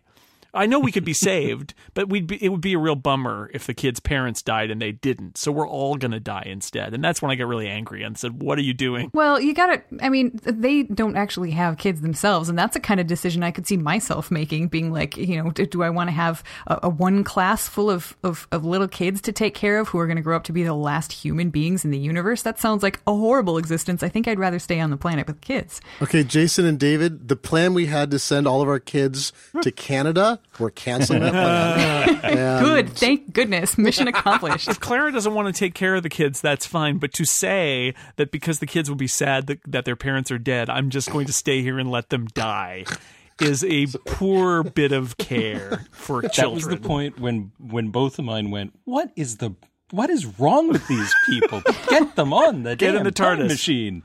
And and it's like, well, how would you feel if you know? And like, hell yeah, I want to live in outer space. Go away. Like, okay, I can handle that. Yeah, I think I think uh yeah, repopulating the, the the the species and being the last humans alive maybe beats being dead in the burned up planet. But of course, it's obvious because there's that scene where the guys are setting fire to the trees and going, "Oh, look, nothing happens." That, That was my other that was my other problem. As soon as that happened, I realized, oh, the trees are the good guys. Yep. And I don't like being smarter than the doctor. Like the Yeah. doctor didn't figure that out. No, and yeah. I agree. It's a fun scene when he says I'm an idiot, but it's like you know, dude, I I Yeah. figured this out 20 minutes ago. I- I'm okay with him learning it, you know, 10 minutes after I do or five minutes after I do. But literally half the episode goes by. They say goodbye. He goes, "Oh well, I guess it's over. I'm gonna go watch the earth burn." And then he goes, "Oh, fireproof trees." Like ah yeah, but again, my kids didn't have the problem with it, which is why I think maybe this is an episode that works better if you're ten or or twelve than just saying, if you're 40 I, I thought like I like I said I, I I'm torn on this. Um I think the first 25 or 30 minutes is kind of beautiful in its weird fantasy fable kind of way and then I feel like it falls apart so I'll say not as bad as Kill the Moon, but No. it may, it may be my second least favorite. Not that there weren't things I didn't like, but I think it might be my second least favorite overall. So, in the original released version of this episode, I forgot to take out a big blank space. And people who got that episode got to be alone with their feelings, perhaps yell back at the podcast, uh, or ponder the meaning of life. You, however, get to hear me say that if you hear this before roughly early December 2nd, 2014, you should go to theincomparable.com slash shirt and find a link to our awesome Random Trek t-shirts, which are for sale for a limited time. Now back to the show. Okay, we have come to the finale, the two-part finale, Dark Water and Death in Heaven, wherein we re- we meet Missy finally after her various appearances advertising her future appearances in other episodes. Uh, it's not a story arc if all they're doing is reminding you that there's going to be a finale. It's just an ad for the finale. Uh, Dark Water and, and Death in Heaven, we meet Missy. Uh, we think that she's an android. It turns out that she's just playing around with the doctor and that she's actually the master, regenerated. And because she's a proper time lady type, she's now the mistress. And there are Cybermen. There is some water that its purpose seems to be to hide that there are Cybermen until it's cool to reveal that they are Cybermen, which is cool. There is no doubt about it. And and I laughed at it because it's like I don't know why dark water exists, but it's awfully cool when they drain the dark water and there are Cybermen in little pods. like this again, talking about Moffat retreading things too, like the silence when they're in their little water pods. Like, wouldn't it be cool if there's monsters in water? The genius of this is that eventually we find out that this is a plan of the master, and that basically gives you carte blanche to do whatever kind of crazy, theatrical, dramatic thing you want because that's totally the way the master does things. Sure. Well, the master is the master is the Joker, right? Like is, he, she is a roving agent of chaos, just mm-hmm. there to be like, whatever, and that that is a kind of a liberating thing to be able to do for a villain. It's a very Joker moment in Death in Heaven when uh, when uh, she kills uh, the Yeah. one whose name I can never remember. Osgood? Osgood. Osgood. Oswin Osbert. Os. Corp. Uh, that that uh, she she says I should probably keep you alive, but bananas and kills her. It's like that was a very Joker kind of thing, right? Yeah. Yeah, I, I liked the thing I liked about Dark Water is that I felt like this was actually, as asinine master plots go, this was actually pretty good because it's like I know Cybermen are clever. I can use the Cybermen and I can use like the part of the Matrix and I can like make Cybermen and take and take over the world. It's like you know, as ridiculous master plots go, that's not bad, and it also makes the the Cybermen slightly more interesting. It gives them something interesting about them. Plus, using all the dead people is cr- effectively super creepy. creepy, I think. And I, uh, so I got some of this spoiled for me in that they they were posting like press images, and I did see the Cybermen before, Sure. and so I figured it out. Um, but I did not figure out who Missy was until the end, and that I, I that struck me as a really good reveal. Even I, I know a lot of people didn't like her as a character, but I thought she gets much better here once once her motivations are revealed. Um, I also kind of dug that, um, you know, as sad as Danny's demise is, I kind of liked that it was it was totally mundane, like that. You know, he gets hit by a car. Like that's it's really sad, and but it's not the result of a monster. It's not anything else. And I thought Clara's sort of you know response to that and feeling like the the doctor kind of owed her to try and help fix this, I thought was was pretty solid. I, I like I love the moment where uh, the Cybermen uh, the the artistic uh, designs of the uh, industrial uh, building in which the Cybermen are held are the eyes, the windows of the doors are the eyes of the Cybermen, and Oh my the gosh, that moment was that the doors beautiful. close, Yeah. that the the Cyberman theme. Murray Gold's Cyberman theme plays. That made me laugh and laugh and laugh. And Lauren didn't know the Cybermen were in this episode. And when she got to that point, she was like, "Oh, that's right." It was beautiful. It was like, yeah, they I knew they were coming, but and I, I I had noticed the windows and thought, "Oh, that's pretty funny." I had, but I knew what a they were coming, but I, but I had forgotten all about it. So when that, that moment had the perfect effect on me, it was it did exactly what it was supposed to do. It was I. I had this problem that um, I think did you guys talk about it in the last one? It was it was that, that they have this time world technology that apparently can capture potentially if she's gone being gone across time.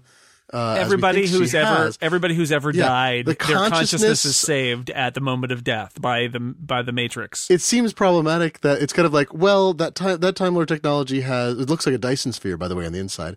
It's bigger. It's time is a Dyson sphere on the inside. Uh, it that they have all this, and there's all these people living there apparently, and they're traumatizing them to make them erase their emotions, maybe. And then it's like, oh, and they're all gone for, and all the sc- and all the bodies in Earth are gone forever. It's like, what? Wait, I don't know. all Okay, the what? dead bodies and the the, the that was my Dust. that was my feeling was the you've you've recorded the consciousness of all of these people who died in Earth's history uh you know at various points in Earth's history like what happens to them are they all they all just turned into cybermen and blew up that's really sad that's like except for except Dark. for the brigadier who is now a Cyberman, and presumably some others that have, are going to form the Cyber Squad and protect the Earth now as the uh, the uh, the great cyber cyber protectors who are good. that's so much about the afterlife which there's every soul that's ever lived. I don't know. It was very interesting and not well developed because it was sort of a side plot. Why do you need to upload people and edit their emotions? Can't you just copy the consciousness of one? I don't understand Cybermen. What's the deal with Cybermen? Can't you just reanimate them without a consciousness? That would make things so much easier. like, what? What's the program? Like Cybermen. Why do you need them to be intelligent if you can tell them everything to do via a bracelet? Exactly. I also don't understand what's the cyber manifesto, right? Like, what is the what is there like central programming? I don't really get them. Like, what is Yeah. their thing? The Daleks, I get. I don't get the Cybermen. They've they've evolved. I think evolved is maybe the right word. Um, more than any other. upgraded, Erika, upgraded. Yes. thank you, thank you.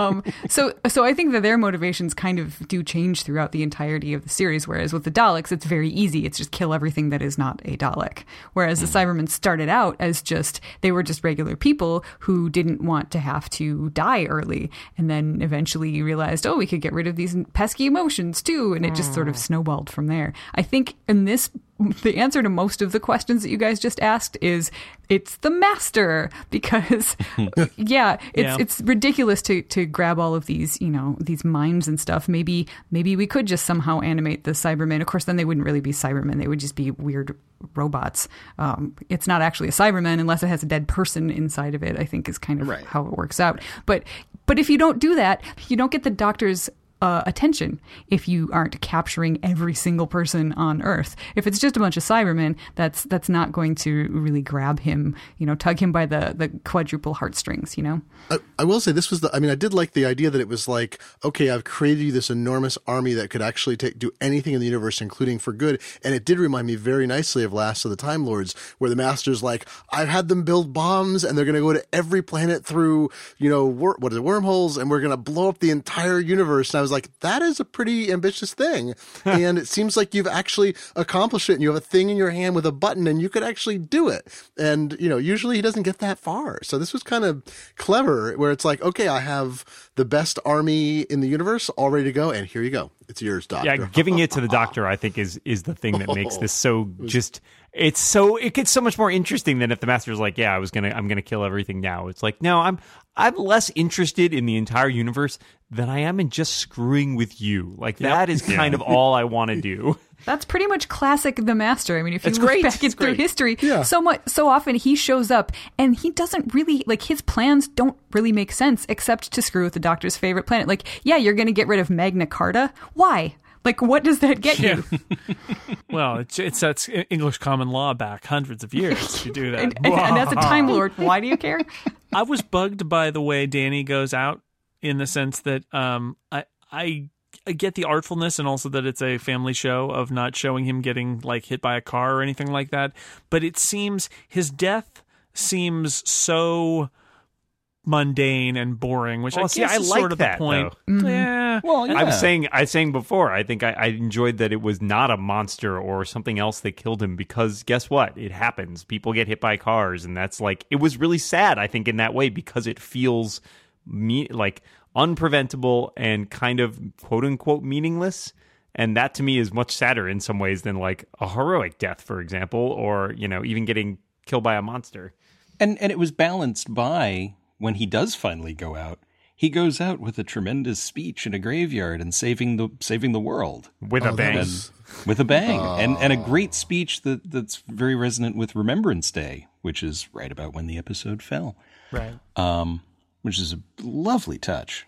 I hated that speech. I did, I'm not saying the speech was great, but it resonated. Well, they they filled out that arc of the the doctor as the the person who manipulates other people into, you know, killing themselves or becoming weapons, and and Danny makes a differentiation. He's an officer. I'm a soldier, and they do it. it does set up a nice scene at the end with Yes. the Clara and the Doctor lying to each other about how happy they are and how good everything is. this is this is I feel like representative of the series as a whole. This whole this whole season, um, where there is a really strong theme. The character connections are really strong. We see the Doctor's feelings about soldiers and what you know what his role is, and is he a good man? Is he a bad man? Or you know what kind of man is he? Uh, his relationship with Clara. All of this comes to that that scene at the end where they are uh, they're hugging, and the hug is a lie because you can't see the other person's face, and they're both lying to each other, and all of that. All of that emotionally and character wise, I feel like, and theme wise for the whole season, totally worked. My problem with Death in Heaven is that is that as we've mentioned for some other episodes, I feel like lots of bizarre things are done um, to create those good character moments. It's like the showing your moments are not good. showing your work. In in retrospect, the thing that bugs me about the season, and and it's and it is the thematic thing, and and I guess it kind of bugged me a little bit throughout. But the whole thing, you know, where he keeps saying, "Am I a good man? Am I a good man?" Well, we know he's going to find out that he's a good man because they're not suddenly going to make him not a good man. But the question should have been, why do you think I'm a good man? And if he's asking that to the different people, then that's something that he actually needs to find out. And that's something that we actually don't know. Why do you think he's a good man? But to just have him saying, Why am I a good man? Or, or am I a good man? That it was like, mm, It- it- but the, the resolution I feel like wasn't oh yeah I am a good man. The resolution was I am neither the good Dalek Right. or the bad Dalek. I am just somebody who meanders through and tries to help people along the way and that that's who I am and I'm not going to be the great savior of everybody and I'm not going to be the great villain I'm going to be this person who stumbles along and tries to do good, which I the liked. galactic hobo, which is you know what Right. we had back in the day. I like I like that that was the resolution that I'm not that guy. I'm not the guy you want me to be who's going to take this army and save everybody. That's not who I am either. That was that was the scene actually that that made me cry. It wasn't the end. It wasn't the Danny thing. Like when the doctor was having his revelation there in the graveyard, I was sobbing, mm. Then he's sobbing. an- when he said, "I'm an idiot," when he said, I just like I like that line, the "I'm an idiot" bit, where it's like building Yeah. up for that, like I'm 900 years old and not for the blank, you know, and like it's I'm an I idiot. Such a good undercut moment, Well, he's found a little bit of the humility that, that the last two or three did not have. right? You know, especially eleven. The Oh, Time God, Lord that Victorious? Yeah. nuts. Yeah. Yeah, no, I agree. I, I will I'll point out a couple of things, the minor things that I thought. A, I love when Missy enters Mary Poppins style.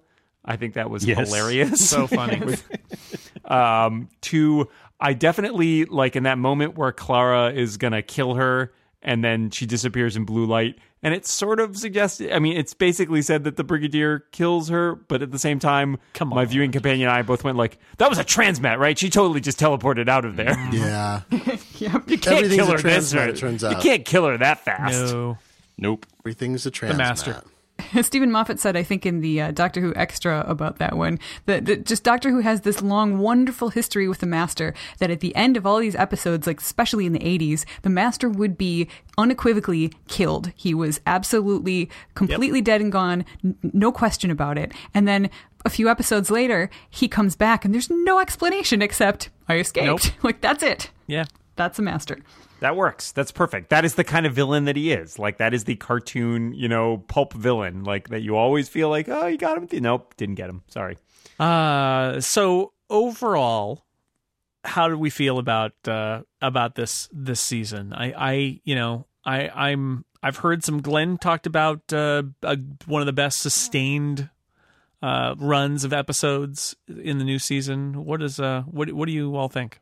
I agree. I think the I think the theme that that stuck out for me the most was the theme um, was kind of watching yes the doctor but Clara and watching her her lying through the entire thing which was very uncomfortable for me but was interesting to watch and then I loved how at the very end and we get that scene with them over the, the coffee table and they're lying to each other all of her lies up until that point have very much been self-serving because she wants to keep living this double life and she's addicted to these adventures and she just wants to keep going. Whereas at the end, her lie is a totally 180 degrees the opposite. She is lying for a selfless reason because she wants to, you know, make the doctor happy, let him go and, and live his life on the Gallifrey that she thinks he's found and, and she's willing to, mm. to suck it up and, and, and take one you know, just for, for the sake of friendship. So I, I appreciate that they, they managed to turn the lying around, which had bothered me so much, and, and make it kind of beautiful. Oh yeah, I, I loved watching her grow and evolve from where she was last year, and to to actually having a personality and actually having agency, and actually becoming the Doctor at one point, or two points, or three points. um, it was just lovely. That was something a lot of my Twitter friends talking about this season said that they were like, "Oh, Clara is finally a person. How delightful!" Even if they didn't like a particular episode or had whatever. And same thing with me. That's my same reaction. Is is uh, she got angry with him? She pushed him. She went to the edge. She did terrible things. I mean, we didn't even talk about because we talked about that in a TV episode. But the the um you know the volcano scene was terrifying. I was actually Oh, yeah. sobbing. That's the one that got me sobbing, as it was so raw. And then he just walked out of it. he's like no it was just all a dream. You tried to fool me. I fooled you. And and then the i'm not oh that was god that was amazing. And i don't know that the rest of the two-parter held up as well as it could have um, to that. But that to me struck as emotionally true to the center of the the show. And i'm not sure i've seen a moment like that except maybe in the end of time. Uh, there were some moments a little bit like that that were just so raw. Well, one one of the things that that scene really got me thinking about was it would have almost been more interesting if, and again, going back to the, to my theme of how every episode kind of flipped something that we were used to, it would have been really interesting if it ended up with the two of them facing off instead of him and, and Missy, the master. You know, that would have been something we hadn't seen before. I, I kind of liked. Uh, I mean, I enjoyed the whole season. I thought that uh, for the most part, this was so much better quality wise than so many of the last few seasons. Um, like certainly on average. Um, and I did like. I thought there were a number of standout episodes. I think the winner overall for me, just in terms of like this entire season, is the as we've discussed the character arcs. um, their arcs individually, both the Doctor and Clara individually, and their arc together. I really enjoyed the. I really enjoyed this arc incarnation of the Doctor, and I, I liked Matt Smith and I liked David Tennant, I like Christopher Eccleston. I enjoyed all of them in different ways, but this feels very distinct. Um, I like the fact that he's petty and that he's human and that he makes mistakes and he's you know like all these things kind of uh, he has less pleasant sides, and I think that's nice that we get a chance to see more of that in this Doctor because it makes him feel more fleshed out. Uh, and I I enjoyed Clara's development into a character, and from, right from the start, like in that first episode, just the two of them together, their chemistry is so much better, and she has so much more agency and so much more stuff to do. Um, and the fact that she is basically treated like an equal, which I don't think most of the companions are. Um, and I think that worked worked really really well. Uh, and yeah, the, while the individual plot points I think fell fell down at a couple points, I think you know overall I would say the season is a success. I think I'm going to enjoy this a lot more rewatching it now that I've seen where it was going. Because, and actually, as far as Clara goes, I actually liked Clara better in Series 7B. And I know I'm in the minority on that, but I, I yeah, I do. I would, because I, I judge my, as far as favorite goes, I judge my favorite companions based on the ones that I just feel emotionally connected to and the people that I would want to hang out with. I would love to hang out with Clara in Series 7B because she seemed like a real down to earth, cool person when she turns into a control freak, she becomes less of a, uh, but less of that for me. But I, I do think that she was still very interesting to watch, and I still think she's a fantastic uh, companion. And I do agree that she becomes an equal with the doctor. And that is something I am definitely not used to seeing very often. I mean, it, it's happened. You get like, you know, your Romanas and stuff every once in a while, but, but boy, it's been a while and whoo it was, it was quite a ride. So I think now knowing the direction that everything was going, it will be less uncomfortable for me to watch those scenes between them. Like they're, they're fighting because that's, that's the kind of relationship that they have. And that's, I, know people have talked about how that's what they were trying to do with the sixth doctor Doctor and Peri, and it just never really worked out because. F- for one thing, they didn't have time, and for another thing, there was a terrible American accent in there that just didn't work. So, I'll remind people we did uh, we did our episode last year about season seven, and um, and uh, didn't have a lot of positive thoughts about it. Felt like the show had yeah, kind that's of why lost I didn't way. listen. Yeah, yeah, it was, uh, and and I was looking back on the, at the list of episodes from last season. And I thought, yeah, you know, there were some okay episodes, but I think I think on average this season was was much better.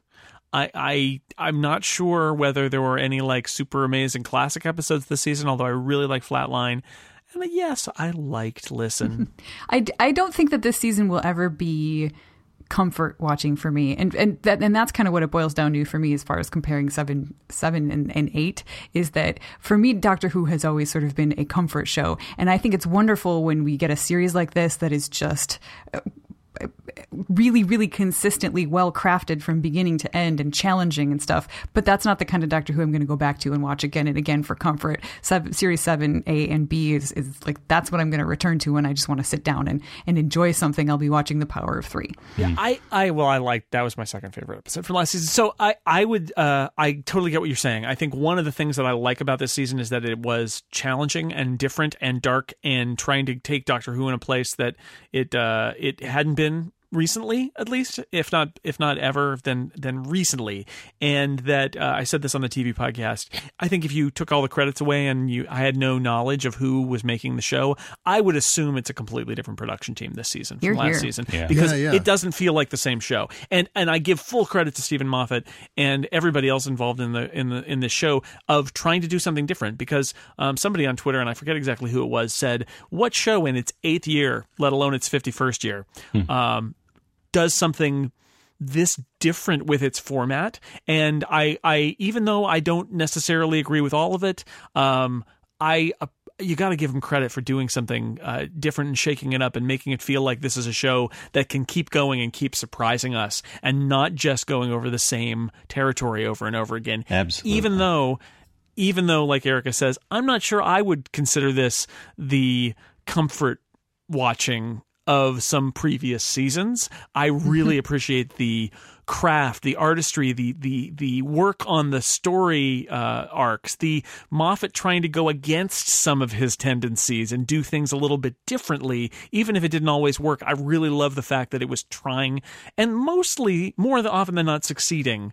Um, so that, that, that that's why I think uh, it was a creative success, and also I love that they were trying to do something different Oh, yeah. uh, from from the previous seasons. I mean, I've already gone back and rewatched episodes from this series more than I've watched anything from Seven, uh, with the exception of of the anniversary episode.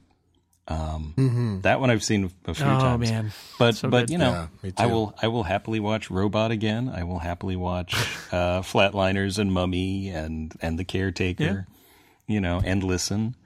Um, I may not watch all of them again, but I just I loved those episodes where you know most of the last- Flatliners, by the way, is Kiefer Sutherland and Ke- Kevin Bacon. Thank you. You mean Flatline? in a, in a Doctor Who And Julia Roberts, which is yeah. amazing. Yeah, it's uh, that was pretty good. Hmm. Pretty good. Yeah, yeah. Um, so before we uh, uh, before we go, because we've spent a lot of time on this, which is great, but uh, we do need to go. Uh, Peter Capaldi, he's been the Doctor. We should talk about him a little bit. Uh, he isn't he great? A- And and do we feel like he's the Doctor? I mean, I, I, isn't he great?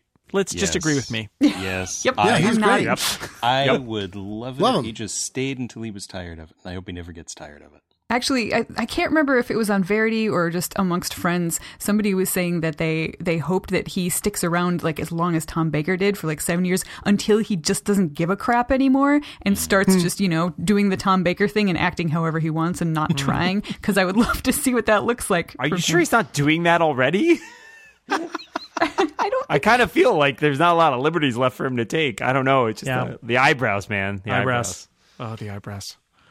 No, it's great. I I I uh, I don't know where they go from here. I think that's the next question. Is is uh, Well, Jason, I'm go to glad a you Christmas mentioned special. that. Yeah, because we missed. we did leave out the last the last five seconds or so of the show. Yes. So so the credits roll, and if you turned off the TV, you missed a, a certain gentleman. Who does that? What kind of heathens do I that know. sort of That thing? was I a- know. I uh, what a great mo! I did like that they broke out of the credits though. 'cause Yes. you're like, oh, that's Yes. the what? what? and then they showed a credit for Nick Frost. It was perfect. yes, Jack Frost, Nick, I Frost, love- Santa Claus. I love Nick Frost so much. And- so good. And he says, you know, you you can't, can't end it end like it this. I mean, he's talking to to the audience and the doctor at the same time. Um, and so he's going to be Santa Claus in the Christmas special, which is hilarious. Although I saw the uh, the clip they released for Children in Need, which d- does not look hilarious. It looks No. tense. I don't know if Jenna Coleman is is uh, is coming back next year, but we know Peter Capaldi's coming. Yeah, I, there are there are lots of rumors. She's she's appearing at a couple of conventions next year, which usually is a thing that doesn't happen if, if actors are still in the show. But I'm, you know, Steven Moffat is such a cagey bastard that I wonder if I wonder if he's just sending her out to do these conventions, full well knowing that she's not leaving the show just to troll fandom because I think that's his favorite pastime. He does like that. Well, he's a fan. He totally gets it, right? I mean, Yeah. that's the, Oh, that's yeah. what makes him dangerous is that he knows all of our tricks because he's one of us and he uses our Oh, yeah. his powers against us. That's his diabolical plan. Oh, Steven Moffat. Um, is Steven Moffat coming back? I guess he is. Oh yeah, he he was talking about the plans he had for right. Series Nine at the beginning of Series Eight.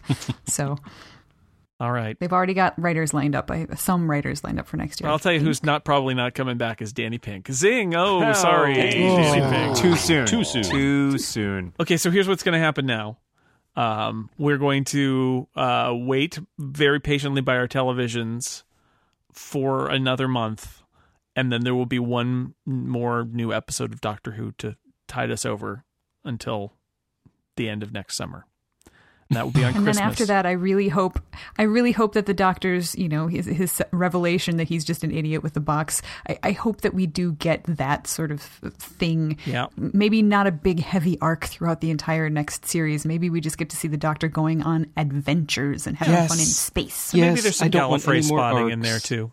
No more Yeah, arcs. some Gall- some Gallifrey You're, spotting. you're gonna have arcs. Sorry, guys. there- there's always going to be an arc. There's always going to be an arc. It's serial drama.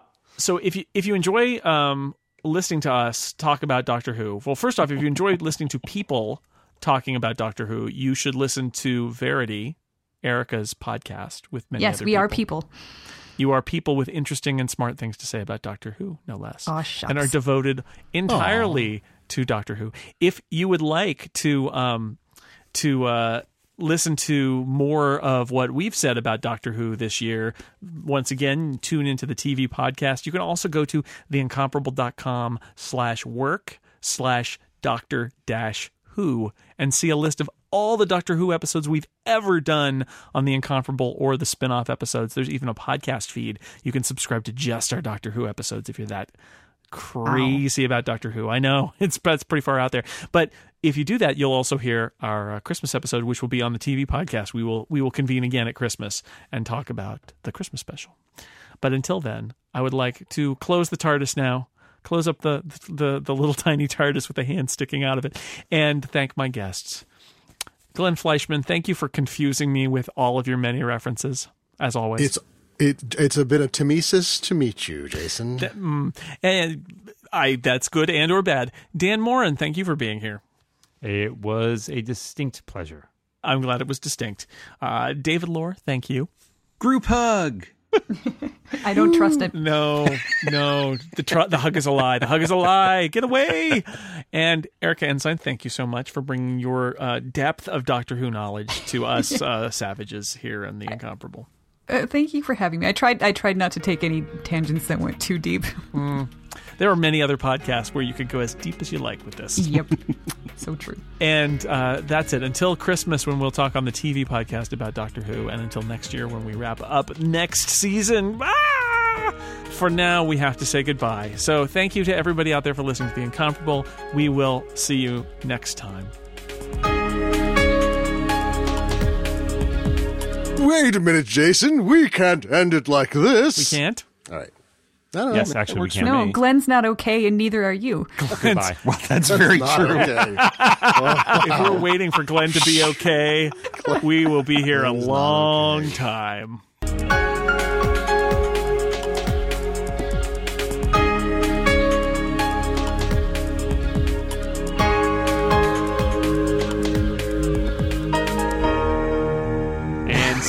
And scene. Scene. I don't get it.